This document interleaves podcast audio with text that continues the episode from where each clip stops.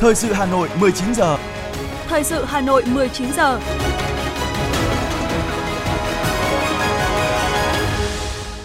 Kính chào quý vị và các bạn. Bây giờ là chương trình thời sự của Đài Phát thanh Truyền hình Hà Nội. Chương trình tối nay thứ ba ngày 29 tháng 11 có những nội dung chính sau đây. Tổng Bí thư Nguyễn Phú Trọng chủ trì hội nghị về phát triển vùng đồng bằng sông Hồng. Năm đề xuất của Hà Nội tại hội nghị quán triệt nghị quyết số 30 của Bộ Chính trị. 11 tháng, chỉ số giá tiêu dùng bình quân của cả nước tăng 3,02%. Khách quốc tế đến Việt Nam đã đạt mốc 2,95 triệu lượt người. Nhập viện muộn, nhiều bệnh nhân sốt xuất huyết rơi vào tình trạng xuất huyết não. Phần tin thế giới có những sự kiện nổi bật. Công ty tiền kỹ thuật số BlockFi nộp đơn bảo hộ phá sản. 20 học sinh tiểu học ở miền Tây Nhật Bản phải nhập viện vì khí lạ. Và sau đây là nội dung chi tiết. Kính thưa quý vị và các bạn, sáng nay, Bộ Chính trị, Ban Bí thư tổ chức hội nghị toàn quốc trực tiếp kết hợp với trực tuyến về quán triệt và triển khai thực hiện nghị quyết số 30 của Bộ Chính trị khóa 13 về phương hướng phát triển kinh tế xã hội, bảo đảm quốc phòng an ninh ở vùng đồng bằng sông Hồng đến năm 2030, tầm nhìn đến năm 2045. Phát biểu chỉ đạo tại hội nghị, Tổng Bí thư Nguyễn Phú Trọng nêu rõ, nội dung mới của nghị quyết của Bộ Chính trị lần này có 3 điểm đáng chú ý nghị quyết đã kế thừa, bổ sung, phát triển thành 5 quan điểm chỉ đạo quan trọng, mới mẻ và sát hợp với tình hình mới. Về mục tiêu, Tổng Bí thư Nguyễn Phú Trọng nhấn mạnh có thể xem đây là nội dung hoàn toàn mới. Nghị quyết đã xác định rất rõ mục tiêu tổng quát và một số chỉ tiêu cụ thể đến năm 2030, tầm nhìn đến năm 2045. Về nhiệm vụ và giải pháp, Tổng Bí thư Nguyễn Phú Trọng chỉ rõ, nghị quyết lần này đề ra đầy đủ, đồng bộ các giải pháp đáp ứng yêu cầu của giai đoạn phát triển mới, bao gồm các nhóm nhiệm vụ giải pháp về hoàn thiện thể chế, chính sách phát triển, đẩy mạnh liên kết vùng, chuyển dịch cơ cấu kinh tế vùng gắn với đổi mới mô hình tăng trưởng để phát triển nhanh và bền vững. Các tiểu vùng, vùng cùng các địa phương trong vùng. Phát triển khoa học công nghệ, đẩy mạnh đổi mới sáng tạo, chuyển đổi số, phát triển văn hóa, xã hội, nâng cao đời sống vật chất và tinh thần của nhân dân, quản lý và sử dụng có hiệu quả tài nguyên, bảo vệ môi trường, thích ứng với biến đổi khí hậu, bảo đảm vững chắc quốc phòng an ninh, xây dựng chỉnh đốn Đảng và hệ thống chính trị thật sự trong sạch vững mạnh. Để tổ chức thực hiện có hiệu quả nghị quyết lần này, Tổng Bí thư Nguyễn Phú Trọng đề nghị phải nhận thức thật đầy đủ, sâu sắc, mục đích, ý nghĩa, yêu cầu và nội dung của nghị quyết, nắm vững những quan điểm, tư tưởng chỉ đạo, những công việc cần phải làm. Trên cơ sở đó có sự thống nhất cao về ý chí và quyết tâm của cả nước, của toàn vùng, của từng địa phương trong vùng, các cấp các ngành từ trung ương đến địa phương. Tổng Bí thư Nguyễn Phú Trọng yêu cầu ngay sau hội nghị này, các cấp ủy, tổ chức đảng ở trung ương và các cấp, các ngành, các cơ quan đơn vị trong toàn hệ thống chính trị ở các địa phương và trong vùng cần khẩn trương xây dựng kế hoạch hành động, chương trình học tập quán triệt, triển khai thực hiện nghiêm túc nghị quyết gắn với tiếp tục đẩy mạnh thực hiện nghị quyết đại hội 13 của Đảng và nghị quyết đại hội Đảng bộ các tỉnh, thành phố trực thuộc Trung ương. Đảng đoàn Quốc hội, Ban cán sự Đảng, Chính phủ cần giáo diết chỉ đạo, khẩn trương xây dựng, ban hành chương trình hành động, triển khai thực hiện nghị quyết, giao nhiệm vụ cụ thể cho các cán bộ, ngành, các bộ, ngành, địa phương ở trung ương và trong vùng thực hiện. Thay mặt Thành ủy Hà Nội tham luận tại hội nghị, đồng chí Trần Sĩ Thanh, Ủy viên Trung ương Đảng, Phó Bí thư Thành ủy, Chủ tịch Ủy ban nhân dân thành phố khẳng định, cùng với nghị quyết số 15 ngày 5 tháng 5 năm 2022 của Bộ Chính trị về phương hướng nhiệm vụ phát triển thủ đô Hà Nội đến năm 2030, tầm nhìn đến năm 2045, Nghị quyết 30 sẽ là căn cứ cơ sở chính trị quan trọng để xây dựng định hướng mang tính chiến lược dài hạn nhưng rất cụ thể cho phát triển thủ đô Hà Nội trong không gian chung của vùng đồng bằng sông Hồng và cả nước – để việc triển khai thực hiện nghị quyết của Bộ Chính trị về phát triển vùng đồng bằng sông Hồng sớm đi vào cuộc sống, Chủ tịch Ủy ban nhân dân thành phố nhấn mạnh, thành phố Hà Nội rất mong tiếp tục nhận được sự quan tâm lãnh đạo chỉ đạo sâu sát kịp thời của Trung ương Đảng, Chính phủ, Quốc hội cũng như các ban bộ ngành trung ương, sự quyết tâm chính trị, phối hợp hiệu quả của các địa phương trong vùng Tại hội nghị, đồng chí Trần Sĩ Thanh nêu 5 nhóm kiến nghị đề xuất Trung ương. Đáng chú ý, thành phố đề nghị Trung ương, Chính phủ, Quốc hội sớm ban hành cơ chế điều phối liên kết phát triển vùng, thí điểm một số mô hình cơ chế chính sách mới vượt trội, có tính cạnh tranh quốc tế cao nhằm phát huy tối đa tiềm năng lợi thế của vùng – Trước mắt, đề nghị các ban bộ ngành trung ương tiếp tục quan tâm giả soát, đánh giá các chính sách thi hành luật thủ đô, đề xuất các cơ chế chính sách đặc thù trong quá trình xây dựng luật thủ đô sửa đổi, cũng như quy hoạch thủ đô và điều chỉnh quy hoạch chung xây dựng thủ đô đang trong quá trình xây dựng. Thành phố cũng đề nghị Trung ương quan tâm giúp các tỉnh, thành phố trong vùng nghiên cứu để tập trung ưu tiên phát triển những ngành sử dụng nguồn nhân lực chất lượng cao, có trình độ cao, chú ý đến các ngành có lợi thế so sánh, tạo chuỗi liên kết giá trị trong vùng, từ kinh nghiệm thực tiễn của Hà Nội, đề nghị Trung ương nghiên cứu và có giải pháp tổng thể để giải quyết hài hòa giữa bảo tồn với phát huy các giá trị văn hóa lịch sử, phát huy nguồn lực văn hóa phục vụ phát triển kinh tế xã hội, để văn hóa thực sự là động lực phát triển mới của thủ đô và vùng đồng bằng sông Hồng. Trên cơ sở kết luận của Hội nghị Trung ương 6 vừa qua, về định hướng quy hoạch tổng thể quốc gia, thành phố đề nghị các cơ quan chuyên môn sớm hoàn thành việc lập, thẩm định, phê duyệt quy hoạch vùng đồng bằng sông Hồng thời kỳ 2021-2030, tầm nhìn đến năm 2050, làm cơ sở để các tỉnh thành phố trong vùng hoàn thiện định hướng phát triển quy hoạch cấp tỉnh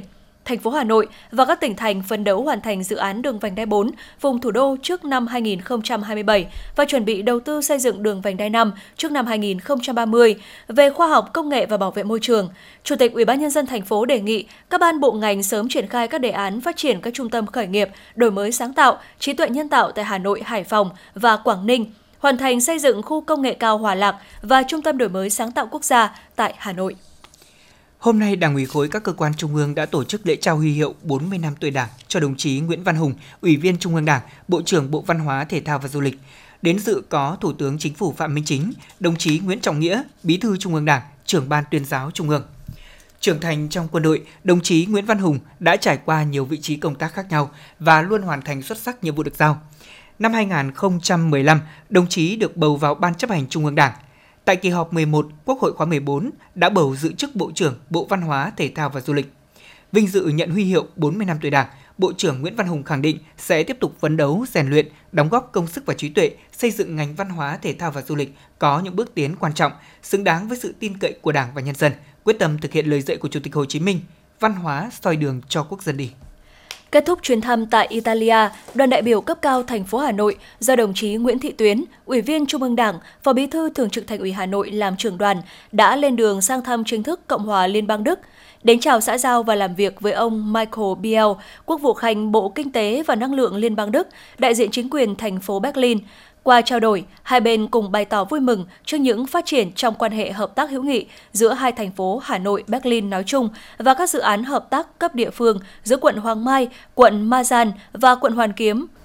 quận Littenburg để tiếp tục phát triển quan hệ hữu nghị giữa hai thủ đô và khai thác tiềm năng của mỗi bên một cách hiệu quả, hai bên thống nhất việc thúc đẩy giao lưu hợp tác trên các lĩnh vực cùng quan tâm và cũng là thế mạnh của Berlin như kinh tế, thương mại, giáo dục, đào tạo, y tế, du lịch. Trong thời gian tới, thủ đô Hà Nội mong muốn sẽ tiếp tục nhận được sự hợp tác với thành phố Berlin nhằm đẩy mạnh xúc tiến đầu tư thương mại, kết nối cộng đồng doanh nghiệp hai bên, tăng cường quảng bá cơ hội tiềm năng hợp tác và hỗ trợ các doanh nghiệp mong muốn tìm kiếm cơ hội hợp tác đầu tư kinh doanh các lĩnh vực giáo dục, du lịch. Ông Michael Biel khẳng định Berlin luôn coi trọng việc duy trì và mở rộng quan hệ hữu nghị hợp tác với thành phố Hà Nội trên các lĩnh vực, đồng thời cũng bày tỏ tin tưởng chuyến thăm lần này của đoàn đại biểu thành phố Hà Nội sẽ mở ra những cơ hội hợp tác mới, thúc đẩy sự phát triển thiết thực hiệu quả trên các lĩnh vực và trong quan hệ hữu nghị giữa chính quyền và nhân dân hai địa phương Hà Nội và Berlin nói riêng và làm sâu sắc hơn quan hệ đối tác chiến lược Việt Nam Đức nói chung.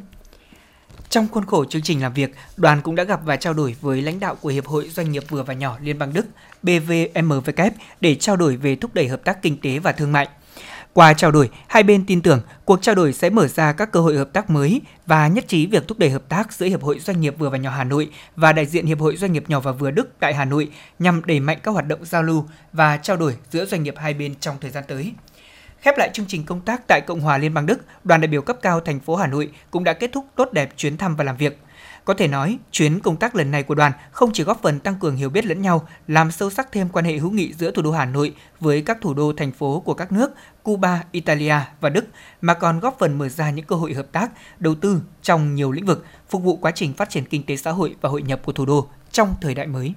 Chiều nay, Ủy viên Trung ương Đảng, Phó Bí thư Thành ủy, Chủ tịch Ủy ban nhân dân thành phố Trần Sĩ Thanh đã tiếp ông Andrew Jeffries, Giám đốc Quốc gia Văn phòng Ngân hàng Phát triển châu Á ADB tại Việt Nam. Tại buổi tiếp, ông Andrew Jeffries, Giám đốc Quốc gia Văn phòng ADB, bày tỏ vui mừng khi ADB đã góp phần vào việc phát triển cơ sở hạ tầng của thành phố, cũng như những đóng góp khác cho Hà Nội trong 30 năm hoạt động tại Việt Nam. Chủ tịch Ủy ban nhân dân thành phố Hà Nội đánh giá rất cao sự hỗ trợ vốn của ADB đối với Việt Nam nói chung và Hà Nội trong suốt 30 năm qua, 제가 trong đó có các dự án về kết cấu hạ tầng giao thông thiết yếu của Hà Nội. Hà Nội đang tập trung phát triển cơ sở hạ tầng lên nguồn lực còn rất nhiều khó khăn, do vậy rất cần sự hỗ trợ về vốn và tư vấn của ADB như hệ thống cầu qua sông Hồng, tuyến metro, đồng thời đề nghị ADB hỗ trợ phối hợp với các đơn vị liên quan tăng cường công tác tuyên truyền để các cấp ngành hiểu rõ về nội dung, mục đích của hợp tác công tư. Qua đó Hà Nội có thể áp dụng triển khai đối với dự án đường vành đai 4 vùng thủ đô và có chuyên gia tư vấn về luật thủ đô sửa đổi. Phân đấu Hà Nội trong tương lai có thể tham gia thị trường trái phiếu. Chủ tịch thành phố cũng giao cho các sở ngành phối hợp với các đơn vị chức năng của ADB để triển khai các nội dung này. Thưa quý vị, sau 2 ngày làm việc khẩn trương và trách nhiệm, sáng nay, Đại hội đại biểu Phật giáo toàn quốc lần thứ 9 đã tiến hành phiên bế mạc. Hòa thượng Thích Chí Quảng được Đại hội nhất tâm suy tôn ngôi vị Đức Đệ Tứ, Pháp chủ Giáo hội Phật giáo Việt Nam. Đại hội cũng đã suy tôn Ban Thường trực Hội đồng chứng minh 11 vị phó Pháp chủ. Đại hội nhất tâm suy cử Hòa thượng Thích Thiện Nhơn làm Chủ tịch Hội đồng trị sự Giáo hội Phật giáo Việt Nam, 21 vị phó Chủ tịch Hội đồng trị sự. Tại phiên bế mạc, đại hội đã trang nghiêm cử hành nghi thức suy tôn Pháp chủ Giáo hội Phật giáo Việt Nam, Đức trưởng lão Hòa thượng Thích Chí Quảng nhấn mạnh, mở mang trí tuệ tăng già và chấn chỉnh đạo hạnh tăng ni là hai việc Giáo hội Phật giáo Việt Nam cần coi trọng trong nhiệm kỳ tới.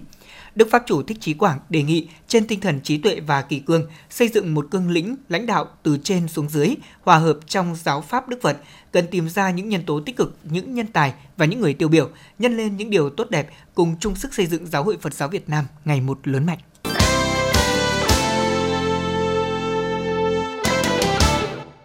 Thưa quý vị và các bạn, Luật thủ đô được Quốc hội thông qua vào ngày 21 tháng 11 năm 2012 và có hiệu lực từ ngày 1 tháng 7 năm 2013. Sau 9 năm đi vào đời sống, việc thực thi những cơ chế đặc thù trong luật thủ đô đã mang lại những kết quả tích cực trong công tác xây dựng, phát triển, quản lý của thành phố Hà Nội. Thành phố đã chủ động hơn trong việc thu hút các nguồn lực, phát huy các tiềm năng thế mạnh để khẳng định vị thế đầu tàu của cả nước. Tuy nhiên, luật thủ đô cũng còn không ít vướng mắc mà chỉ riêng Hà Nội không thể giải quyết được, cần được kịp thời tháo gỡ. Sau 9 năm thi hành, các quy định của luật thủ đô đã giúp Hà Nội thiết lập các công cụ pháp lý tương đối đồng bộ cho việc xây dựng, quản lý và phát triển thủ đô, tạo sự chuyển động tích cực trên nhiều lĩnh vực. Kinh tế thủ đô tăng trưởng khá, đạt mức cao so với bình quân chung của cả nước. Nhiều dự án công trình phát triển kết cấu hạ tầng giao thông, vận tải được ưu tiên đầu tư đã hoàn thành và đưa vào sử dụng, góp phần nâng cao năng lực mạng lưới hạ tầng giao thông, thúc đẩy liên kết phát triển kinh tế xã hội giữa các tỉnh thành phố trong vùng thủ đô. Bí thư quận ủy Tây Hồ Lê Thị Thu Hằng cho biết. Thành phố của chúng ta cũng đã đạt được ờ, một cách khá toàn diện trên các lĩnh vực về phát triển về kinh tế xã hội và trong đó thì cũng đặc biệt nhấn mạnh về những nội dung về cải cách về thể chế và tạo cái điều kiện ờ, cho cái định hướng về cái phát triển thủ đô trong một cái tầm nhìn dài hơi trong 2030 2045 và trong đó thì đối với những cái dự, đối với những nội dung về cái Ờ, dự án rất là trọng điểm cho cái việc đầu tư về cái dự án đường vành đai 4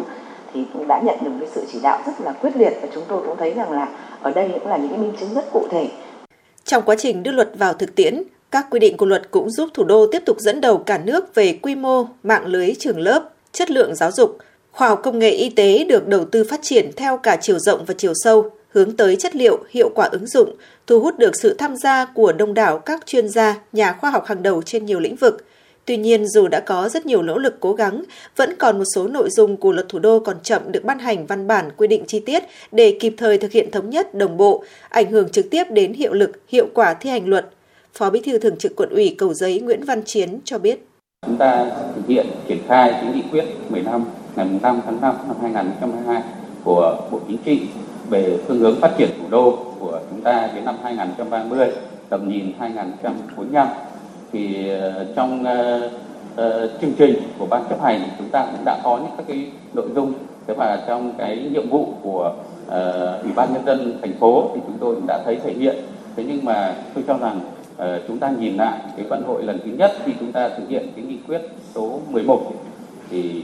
tôi cho rằng là có một số những việc chúng ta cũng chưa tận dụng hết được các cái lợi thế trong cái việc có những cái chính sách đặc thù thậm chí có những việc là khi đó chúng ta làm thì cũng chưa đầy đủ những cái sau này khi mà xem xét lại chúng ta lại phải có những các cái điều chỉnh. Thì tôi cho rằng là với cái vận hội với cái cơ hội lần thứ hai này thì cố gắng làm sao chúng ta đề xuất với trung ương để có được những cái cơ chế đặc thù để có những cái để tháo gỡ riêng cho chúng ta thực hiện. Bởi vì thủ đô chúng ta có những cái nhiệm vụ lớn riêng. Về việc di rời trụ sở các bộ ngành cơ quan trung ương, công tác di rời và quản lý quỹ đất sau khi di rời đối với một số cơ quan tổ chức chưa được thực hiện nghiêm theo quyết định số 130 của Thủ tướng Chính phủ. Tiến độ di rời thực hiện rất chậm, quỹ đất sau khi di rời chưa được bàn giao lại cho thành phố để ưu tiên xây dựng phát triển các công trình công cộng theo quy định tại khoản 4 điều 15 luật thủ đô. Từ thực tế thời gian qua, theo nhu cầu thực tiễn của các bộ ngành, để giảm ách tắc giao thông, thành phố Hà Nội đã xem xét giới thiệu địa điểm mới để đầu tư xây dựng các cơ sở bệnh viện, cơ sở giáo dục, nhưng đến nay mới có hai cơ sở đã di rời, bệnh viện ca cơ sở 2 và bệnh viện nội tiết trung ương. Trong khi đó, tình trạng tăng dân số cơ học vẫn tiếp tục tăng nhanh, nhất là ở khu vực nội thành, khu vực nội đô lịch sử. Nhiều ý kiến cho rằng khó khăn nổi lên là công tác bồi thường giải phóng mặt bằng hỗ trợ tái định cư khi nhà nước thu hồi đất mất rất nhiều thời gian nên ảnh hưởng nhiều đến tiến độ thực hiện dự án đã được phê duyệt trong quy hoạch. Vì vậy, theo các chuyên gia, Hà Nội cần được quyết định biện pháp ngoài những quy định của pháp luật hiện hành để giải quyết xử lý đối với các dự án có sử dụng đất còn tồn động vướng mắc trên địa bàn thành phố, gồm cả các dự án đầu tư trước thời điểm điều chỉnh mở rộng địa giới hành chính thủ đô năm 2008. Từ những hạn chế bất cập, thành phố Hà Nội đề xuất 9 nhóm chính sách trong dự thảo luật thủ đô sửa đổi, gồm tổ chức chính quyền thủ đô theo hướng tinh gọn, chuyên nghiệp, hiện đại, hoạt động hiệu lực hiệu quả, thu hút sử dụng nguồn nhân lực chất lượng cao phục vụ phát triển thủ đô, nâng cao năng lực tài chính ngân sách và huy động nguồn lực cho phát triển của thủ đô, phát triển đô thị và cơ sở hạ tầng kỹ thuật giao thông của thủ đô, xây dựng phát triển nông nghiệp sinh thái, nông nghiệp hiện đại, nông dân văn minh, phát triển văn hóa và giáo dục thủ đô. Cùng với đó, huy động sử dụng phát triển tiềm lực khoa học và công nghệ, đổi mới sáng tạo, hệ thống y tế hiện đại và hệ thống an sinh xã hội thủ đô toàn diện, bao trùm và bền vững, liên kết phát triển vùng thủ đô, trở thành khu vực phát triển nhanh, bền vững về kinh tế xã hội, xanh, văn minh, năng động, trở thành khu vực kinh tế trọng điểm của đất nước.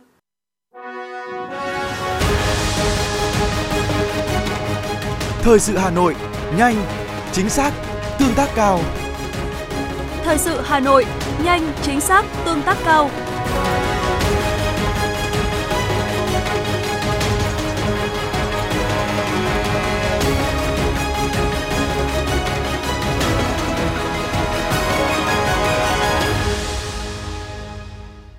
Chương trình thời sự xin được tiếp tục với những thông tin kinh tế. Thưa quý vị và các bạn, Tổng cục Thống kê vừa công bố sáng nay giá xăng dầu trong nước điều chỉnh theo giá thế giới, giá thuê nhà tăng do nhu cầu của người dân tăng cao là những nguyên nhân chính làm cho chỉ số giá tiêu dùng CPI tháng 11 năm 2022 tăng 0,39% so với tháng trước. So với tháng 12 năm 2021, CPI tháng 11 tăng 4,56% và so với cùng kỳ năm trước tăng 4,37%. Bên cạnh các nguyên nhân làm tăng CPI, có một nguyên nhân làm giảm CPI trong tháng 11 như giá thịt lợn giảm 12,22% so với cùng kỳ năm trước do dịch tả lợn châu Phi được kiểm soát và nguồn cung lợn đảm bảo. Bên cạnh đó, giá nhà ở thuê giảm 4,64% so với cùng kỳ năm trước. Giá giảm chủ yếu trong các tháng đầu năm do ảnh hưởng của dịch COVID-19. Giá bưu chính viễn thông giảm 0,38% so với cùng kỳ năm trước do giá điện thoại di động và dịch vụ sửa chữa điện thoại giảm. Tổng cục Thống kê cũng chỉ ra lạm phát cơ bản tháng 11 năm nay tăng 0,43% so với tháng trước, tăng 4,81% so với cùng kỳ năm trước, cao hơn mức tăng CPI bình quân chung chủ yếu do giá thực phẩm tươi sống là yếu tố kiềm chế tốc độ tăng CPI trong tháng 11 năm nay, thuộc nhóm hàng được loại trừ trong danh mục tính toán lạm phát cơ bản.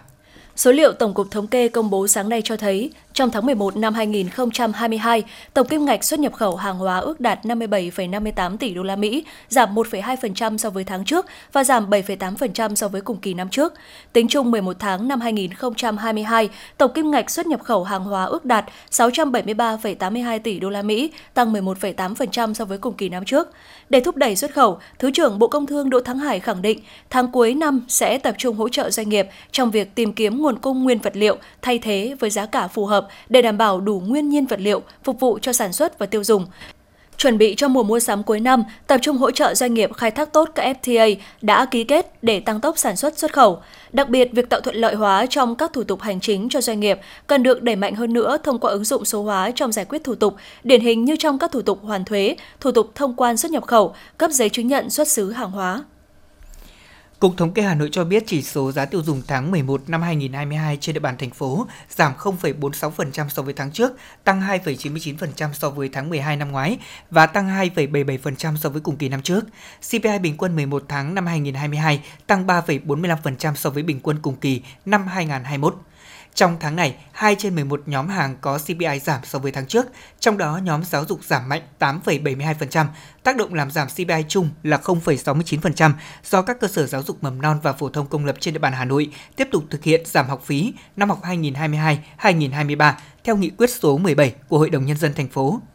Nhóm hàng ăn và dịch vụ ăn uống giảm 0,28%, tác động làm giảm CPI chung là 0,09% do giá các mặt hàng thực phẩm giảm 0,5%. Các loại rau tươi, khô và chế biến cũng đang vào mùa thu hoạch nên giá giảm 3,27%. Trong khi đó, 9 trên 11 nhóm hàng CPI tăng so với tháng trước. Tổng cục Thống kê vừa công bố số liệu tình hình kinh tế xã hội tháng 11 và 11 tháng đầu năm 2022. Báo cáo cho biết chỉ số sản xuất toàn ngành công nghiệp 11 tháng đầu năm ước tăng 8,6% so với cùng kỳ năm trước. Chỉ số sản xuất công nghiệp 11 tháng đầu năm so với cùng kỳ năm trước tăng ở 61 địa phương và giảm ở hai địa phương trên cả nước. Trà Vinh giảm 24%, Hà Tĩnh giảm 16,9%. Về tình hình đăng ký doanh nghiệp, tính chung 11 tháng, cả nước có 194.700.000 doanh nghiệp đăng ký thành lập mới và quay trở lại hoạt động, tăng 33,2% so với cùng kỳ năm trước. Như vậy, bình quân mỗi tháng có 17.700 doanh nghiệp thành lập mới và quay trở lại hoạt động. Số doanh nghiệp rút lui khỏi thị trường là 132.300 doanh nghiệp, bình quân một tháng có 12.000 doanh nghiệp rút lui khỏi thị trường. Thưa quý vị, theo Hiệp hội Chế biến và Xuất khẩu Thủy sản Việt Nam, xuất khẩu thủy sản năm 2022 dự kiến đạt kim ngạch là khoảng 11 tỷ đô la Mỹ. Các sản phẩm đều tăng trưởng bình quân từ 18 đến 77%. Thị trường Mỹ, châu Âu, Trung Quốc và Nhật Bản nằm trong top 4, chiếm 74% kim ngạch xuất khẩu. Ở riêng thị trường Mỹ lần đầu tiên đạt kim ngạch thủy sản trên 2 tỷ đô la Mỹ. Theo nhận định của các chuyên gia vào năm 2023, xuất khẩu thủy sản sẽ gặp khó khăn dưới tác động của lạm phát toàn cầu tăng cao. Tranh lệch tỷ giá khiến cho hàng xuất khẩu thủy sản từ Việt Nam trở nên đắt đỏ hơn. Vốn vay cũng gặp nhiều khó khăn, trong khi lãi suất lại tăng mạnh. Tuy nhiên, Tổng thư ký Hiệp hội Chế biến và Xuất khẩu Thủy sản Việt Nam Trương Đình Hòe cho biết, ờ, nếu thị trường khởi sắc vào cuối quý 1 năm sau thì có thể dự báo xuất khẩu thủy sản của Việt Nam ở mức trên 10 tỷ đô la Mỹ năm 2023. Các doanh nghiệp cần chuẩn bị tốt hơn cho các hoạt động sản xuất, củng cố vấn đề tài chính, chi phí sản xuất một cách tối ưu và nâng cao chất lượng sản phẩm để phục hồi trong giai đoạn tới.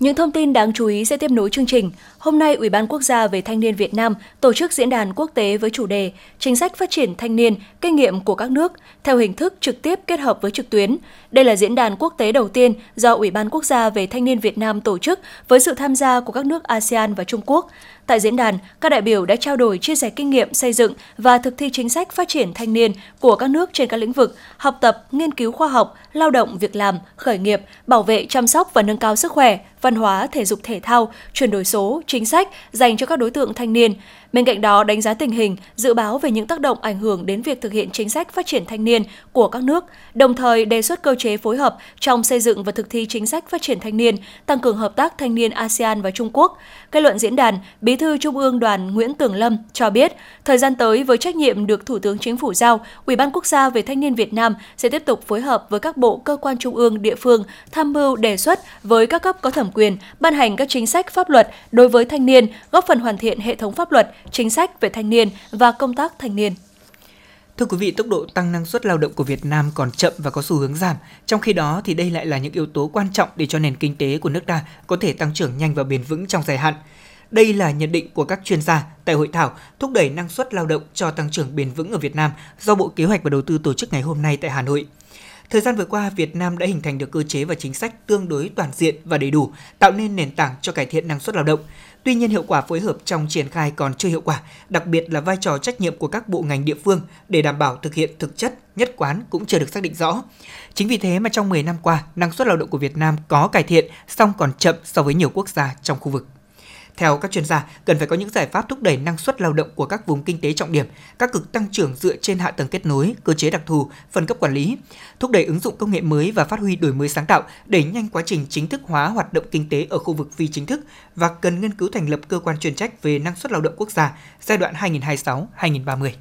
Thông tin Tổng cục Thống kê công bố hôm nay cho thấy, khách quốc tế đến Việt Nam trong tháng 11 năm 2022 đạt 596.900 lượt người, tăng 23,2% so với tháng trước và gấp 39,7 lần so với cùng kỳ năm trước. Điều này là do Việt Nam đã mở cửa du lịch, các đường bay quốc tế được khôi phục trở lại. Tính chung 11 tháng của năm 2022, khách quốc tế đến nước ta đạt 2,95 triệu lượt người, gấp 21,1 lần so với cùng kỳ năm trước, nhưng vẫn giảm 81,9% so với cùng kỳ năm 2019 khi chưa xảy ra dịch COVID-19. Tổng cục Du lịch đã ra mắt hệ thống thư điện tử xúc tiến quảng bá du lịch Việt Nam tại địa chỉ https 2 2 chéo mail.vietnam.travel. Đây là lần đầu tiên ngành du lịch Việt Nam có một hệ thống email chung chuyên trách phục vụ hoạt động xúc tiến quảng bá du lịch, đồng bộ với thương hiệu uy tín vietnam.travel, website quảng bá du lịch Việt Nam ra nước ngoài của Tổng cục Du lịch. Bên cạnh đó, từ ngày 2 tháng 12, Trung tâm Thông tin Du lịch, Tổng cục Du lịch sẽ phối hợp với các đơn vị đối tác khởi động dự án thẻ Việt thuộc chương trình Một thẻ quốc gia do Bộ Công Thương chủ trì, phối hợp với các bộ ngành liên quan thực hiện. Thưa quý vị và các bạn, lễ hội áo dài du lịch Hà Nội năm 2022 sẽ được diễn ra từ ngày mùng 2 đến mùng 4 tháng 12 tại không gian đi bộ khu vực Hồ Hoàn Kiếm và phụ cận. Đây là một sự kiện nhằm quảng bá du lịch văn hóa áo dài truyền thống của Việt Nam nói chung và áo dài Hà Nội nói riêng, đồng thời để kích cầu du lịch và thu hút nhiều du khách, đặc biệt là khách quốc tế đến Hà Nội. Lễ hội áo dài du lịch Hà Nội năm 2022 với mục tiêu dần khôi phục và phát triển hoạt động du lịch thủ đô, khai thác tôn vinh tà áo dài truyền thống của dân tộc Việt Nam là nguồn sáng tạo để xây dựng thành loại hình du lịch độc đáo và hiệu quả. Đây còn là cơ hội quảng bá và liên kết hợp tác qua táo giải dài ba miền Bắc Trung Nam, tạo cơ hội giao lưu, hợp tác giữa các doanh nghiệp du lịch của Hà Nội với các nghệ nhân, nhà thiết kế, thương hiệu áo dài, tiếp tục quảng bá hình ảnh du lịch Hà Nội, điểm đến an toàn, thân thiện, chất lượng, hấp dẫn. Sự kiện cũng để khẳng định thêm giá trị điểm đến của Hà Nội với giải thưởng điểm đến du lịch thành phố hàng đầu thế giới năm 2022 do Tổ chức Du lịch Thế giới World Travel Awards bình chọn vào tháng 11 vừa qua. Giám đốc Sở Du lịch Hà Nội Đặng Hương Giang cho biết. Thông qua sự kiện à, lễ hội du lịch à, áo dài lần này thì sẽ là làm sao để nâng tầm à, cái tà áo dài của Việt Nam lên vươn cao hơn, xa hơn ra với bạn bè quốc tế. Để thông qua cái hình áo dài là đại diện cho người Việt Nam và đi đâu nhìn thấy áo dài thì biết đấy là đất nước Việt Nam. Thì chúng tôi cũng mong muốn là lan tỏa cái thông điệp cũng như cái hình ảnh một cái tà áo dài rất là đẹp đối với bạn bè và du khách quốc tế. Tổng đạo diễn Lê Quý Dương, người góp phần xây dựng các ý tưởng cho lễ hội áo dài cho biết, lễ hội năm nay có sự khác biệt về không gian, quy mô tổ chức sự kiện. Vào lần đầu tiên, lễ hội áo dài du lịch Hà Nội chỉ diễn ra một tối tại Hoàng thành Thăng Long, chủ yếu mang tính quảng bá về đẹp áo dài Hà Nội. Lần này, lễ hội diễn ra trong 3 ngày với rất nhiều hoạt động chính thức và bên lề hấp dẫn, xoay quanh câu chuyện áo dài Việt Nam nói chung và áo dài Hà Nội nói riêng. Câu chuyện đó sẽ giúp công chúng thấy được vẻ đẹp của áo dài ba miền Bắc Trung Nam một cách rõ ràng hơn. Lễ hội có sự tham gia của nhiều nhà thiết kế nổi tiếng của ba miền. Với một cái kết cấu là đưa ra với ba cái bộ phận của nhà thiết kế như vậy thì chúng tôi cũng làm nền tảng để kết cấu nên cái chương trình và đặc biệt là ờ, cái lộ trình của chương trình nó cũng sẽ giống như là một cái hành trình của một cái du khách À, đi từ à, Hà Nội đến Huế đến Sài Gòn tức là một cái hành trình Bắc Trung Nam. Chính vì vậy mà ở trong chương trình thì chúng tôi cũng đưa ra các cái chương trình biểu diễn à, các cái bộ sưu tập à, của các nhà thiết kế ở khắp ba miền. À, với sự tham gia của và, và biểu diễn của các nghệ sĩ các diễn viên các ca sĩ cũng đến từ khắp ba miền. Mong muốn đưa áo dài trở thành một sản phẩm đặc trưng của du lịch, chương trình nghệ thuật khai mạc Lễ hội áo dài du lịch Hà Nội năm 2022 là sự kết hợp giữa âm nhạc, ánh sáng và trình diễn áo dài ba miền Bắc Trung Nam của Hà Nội, Huế, thành phố Hồ Chí Minh, có sự tham gia của các nhà thiết kế như nghệ nhân áo dài Lan Hương, nhà thiết kế Xuân Thu, Viết Bảo, Nam Tuyền, Quang Hòa, Hà Duy, Chủ là Fashion House, Cao Minh Tiến và nhiều thương hiệu áo dài như Hương Queen, Orjet Design House, áo dài theo tay Tulip, Kiên Anh, một số nhà thiết kế trẻ như Thảo Giang, Nhật Thực. Ngoài ra, chương trình còn có phần trình diễn áo dài của các doanh nghiệp du lịch, hàng không, khách sạn. Nghệ nhân áo dài Lan Hương bày tỏ. Tôi hy vọng rằng là qua kỳ Festival áo dài Hà Nội lần này thì sẽ thu hút được rất nhiều sự quan tâm của người yêu thời trang trong nước nói chung và người yêu thời trang của Hà Nội nói riêng. Hơn nữa là tôi mong muốn rằng áo dài của Hà Nội sẽ được vươn tầm ra thế giới khi được tất cả các công ty truyền thông trên thế giới quan tâm và thông qua đó thì áo dài sẽ được đi sâu vào đời sống của người dân, ờ, sẽ được à, phát huy nhiều hơn nữa cái giá trị cũng như cái vẻ đẹp truyền thống mà áo dài của chúng ta đã có.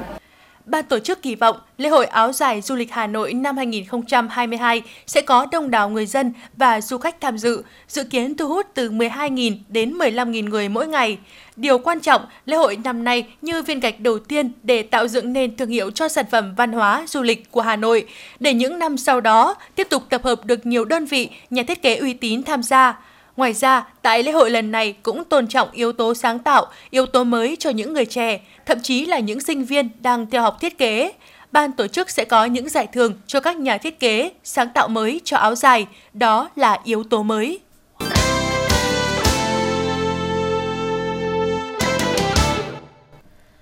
Thưa quý vị và các bạn, việc quy hoạch phát triển hệ thống đô thị Việt Nam đã có nhiều thành tựu nhưng vẫn chưa phát huy hết các tiềm lực quốc gia. Do đó, việc đổi mới tư duy quy hoạch là rất quan trọng để hạ tầng quy hoạch có thể đi trước một bước, tạo ra động lực cho việc phát triển kinh tế. Nghị quyết 06 của Bộ Chính trị nêu rõ mục tiêu đẩy nhanh tốc độ và nâng cao chất lượng đô thị hóa, phát triển đô thị bền vững theo mạng lưới và hình thành một số đô thị, chuỗi đô thị động lực thông minh kết nối với khu vực và thế giới.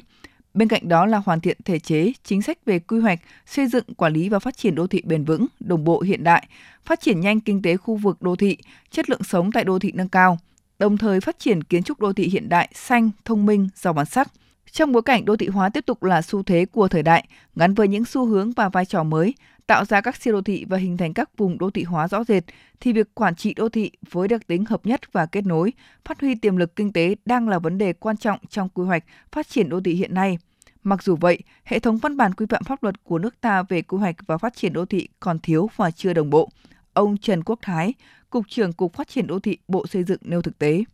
Thứ nhất là chúng ta chưa có công cụ để kiểm soát hệ thống ờ, đô thị trên cả nước. Các cái hiện nay là chúng ta đã đưa đưa ra là quy hoạch hệ thống đô thị, nhưng cách thức như thế nào để chúng ta kiểm soát và các địa phương tuân thủ cái kế hoạch này, làm sao để cái quy hoạch này đưa ra đó nó có hiệu quả, thì đây cũng sẽ là một cái vấn đề cần phải được làm rõ hơn. Thứ hai là cái việc kiểm soát, việc hình thành mới các cái đô thị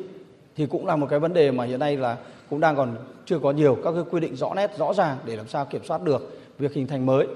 Cái điểm thứ ba là cái việc áp dụng các mô hình mới trong phát triển đô thị quy định như thế nào để làm cái việc phát triển này nó nằm trong hệ thống ví dụ như là đô thị thông minh ví dụ như là đô thị sân bay như đô thị sáng tạo vân vân đều là những cái từ có thể nói là rất hoa mỹ nhưng quy định cụ thể là như thế nào thì chưa có Chủ tịch Hội Quy hoạch và Phát triển Đô thị Việt Nam Trần Ngọc Chính thì cho rằng những quy chuẩn tiêu chuẩn của nước ta chậm đổi mới, chưa phát huy vai trò của quy hoạch đô thị đối với sự phát triển kinh tế.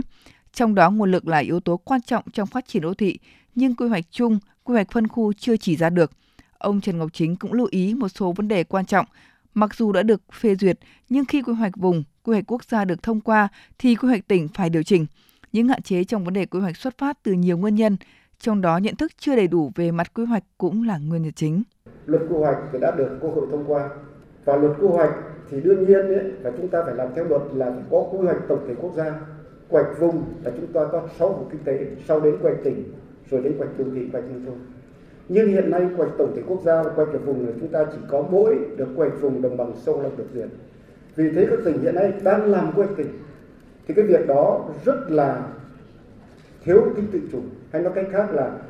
trong quá trình làm quanh tỉnh mà được duyệt rồi thì khi mà chúng ta duyệt quanh tổng thể quốc gia và quanh vùng thì sẽ bị ảnh hưởng.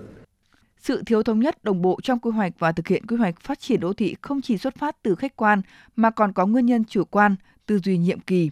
Từ đó việc sử dụng đất đai, dân số lao động nhằm tăng cường chất lượng, tính hiệu quả và tính bền vững của chất lượng đô thị trong các đồ án quy hoạch vẫn còn nhiều bất cập. Ông Đỗ Viết Chiến, tránh văn phòng Hiệp hội Bất động sản Việt Nam cho rằng,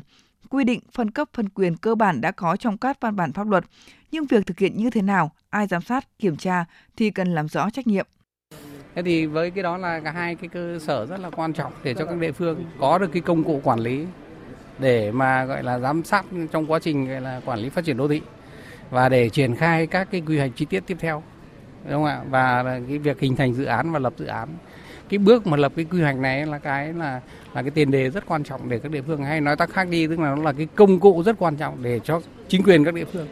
căn cứ vào đó để mà quản lý cái quá trình phát triển của đô thị. Thế còn trung ương thì ờ, ở cái vai trò nó là là vai trò giám sát thôi, kiểm tra giám sát thôi. Trong quá trình thực thi theo cái luật quy hoạch đô thị. Tức là ông phải có quy hoạch chung, sau quy hoạch chung là phải xác định ra cái gọi là cái chương trình phát triển đô thị. Và từ đó thì mới chia ra là cái gọi là kế hoạch của 5 năm hàng năm. Để đạt được mục tiêu khu vực đô thị đóng góp vào GDP cả nước khoảng 75% vào năm 2025 và khoảng 85% vào năm 2030, cần đổi mới công tác quy hoạch, xây dựng, quản lý và phát triển đô thị trên toàn hệ thống đô thị của cả nước. Đây là nhiệm vụ quan trọng, tạo sự thay đổi, đột phá toàn diện quá trình đô thị hóa và phát triển đô thị của Việt Nam. Trong đó cần nhanh chóng hoàn thiện chính sách pháp luật về đất đai, đầu tư, quy hoạch phát triển đô thị, kiến trúc, xây dựng bảo đảm tính minh bạch, thống nhất, loại bỏ các mâu thuẫn trồng chéo, xây dựng và chuẩn hóa các tiêu chuẩn, hệ thống chỉ tiêu, chỉ số về đô thị hóa và phát triển đô thị bền vững trên phạm vi cả nước và cho từng vùng, từng địa phương phù hợp với thông lệ quốc tế và thực tiễn Việt Nam.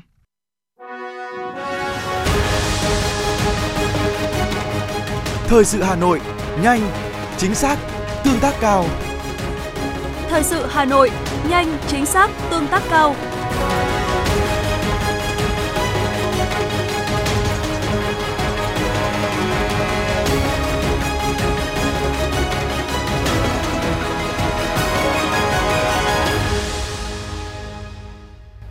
Mời quý vị và các bạn cùng nghe tiếp phần tin.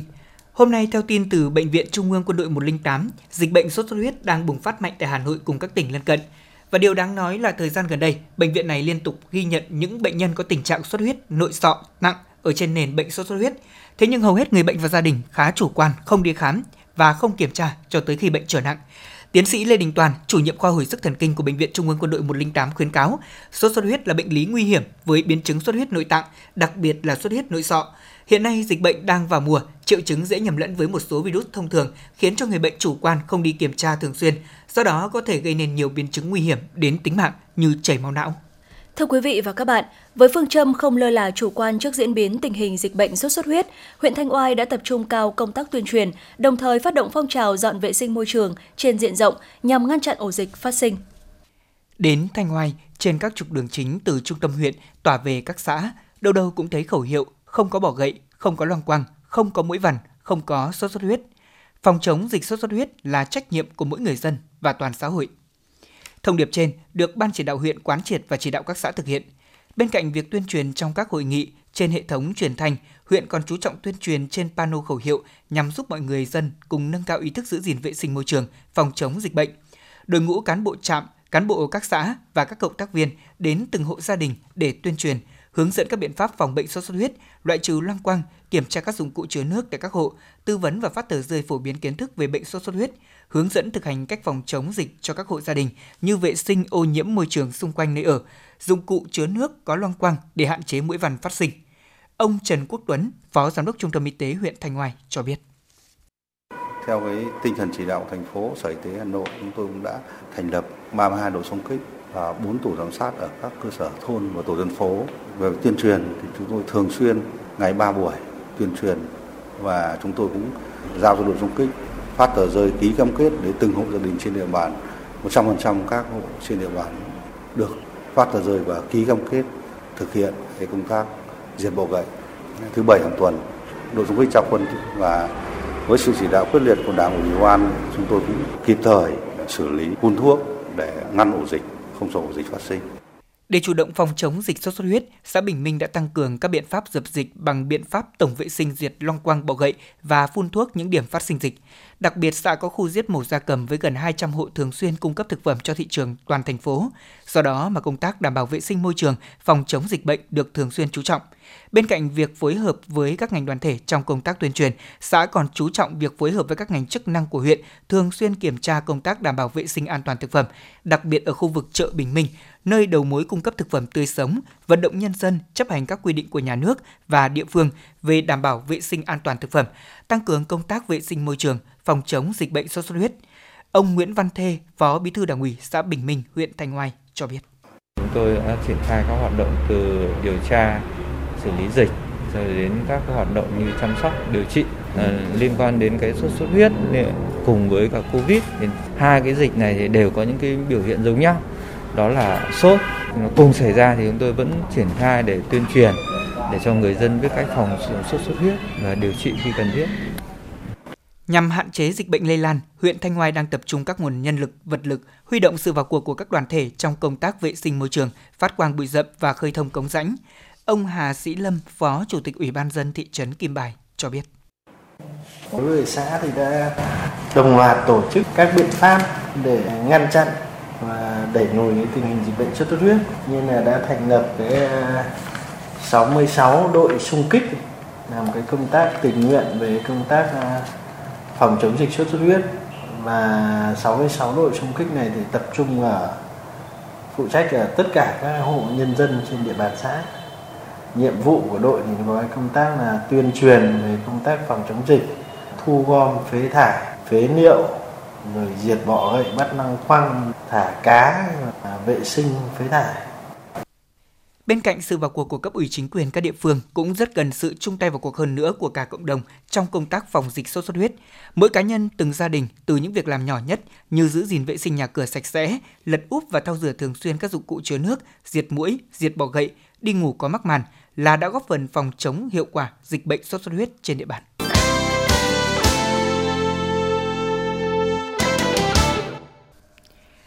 Quý vị và các bạn đang nghe chương trình thời sự của Đài Phát thanh Truyền hình Hà Nội. Phần tin thế giới sẽ tiếp nối chương trình.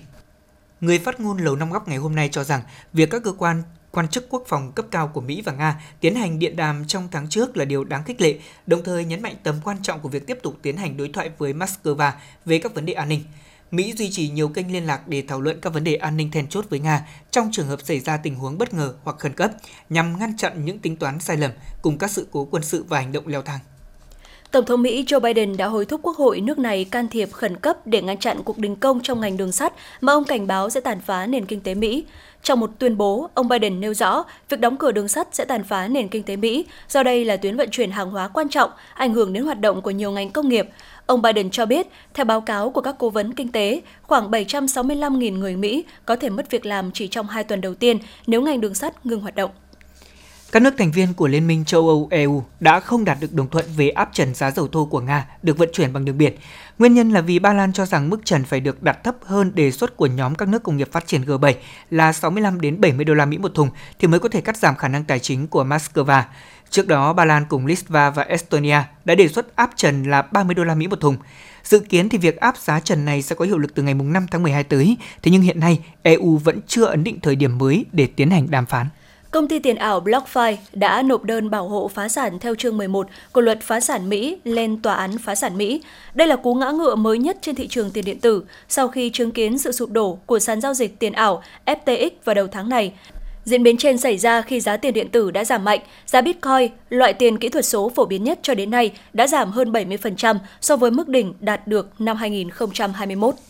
Sáng nay, 20 học sinh của trường tiểu học Honan ở thành phố Toyonaka thuộc tỉnh Osaka, miền Tây của Nhật Bản đã phải nhập viện vì hít phải khí lạ. Các quan chức cứu hỏa cho biết khi sử dụng máy phát điện khí để kiểm tra trong khuôn viên của trường học này nhằm tìm nguyên nhân thì họ không phát hiện ra bất cứ sự bất thường nào. Mặc dù vậy vào khoảng 11 giờ trưa thì các học sinh không bị ảnh hưởng vẫn được di chuyển tới phòng tập thể dục của trường để phục vụ cho việc phụ huynh có thể tới đón con sớm hơn. Núi lửa Mauna Loa ở Hawaii, ngọn núi lửa đang hoạt động lớn nhất thế giới hiện nay, đã phun trào lần đầu tiên sau 40 năm. Những hình ảnh ghi nhận từ trên cao cho thấy những dòng dung nham đỏ rực trào ra từ miệng núi lửa, phun khí và cho bụi bốc lên cao, tạo ra những đám khói và hơi nước khổng lồ trên đảo lớn ở Hawaii. Hiện chưa ghi nhận mối đe dọa nào đối với những người sống ở khu vực gần núi lửa Mauna Loa do dung nham hiện vẫn ở trên đỉnh núi lửa. Tuy nhiên tình hình có thể thay đổi nhanh chóng dựa trên các sự kiện đã xảy ra trong quá khứ.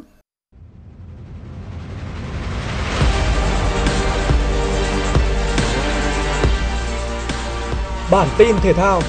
Bản tin thể thao.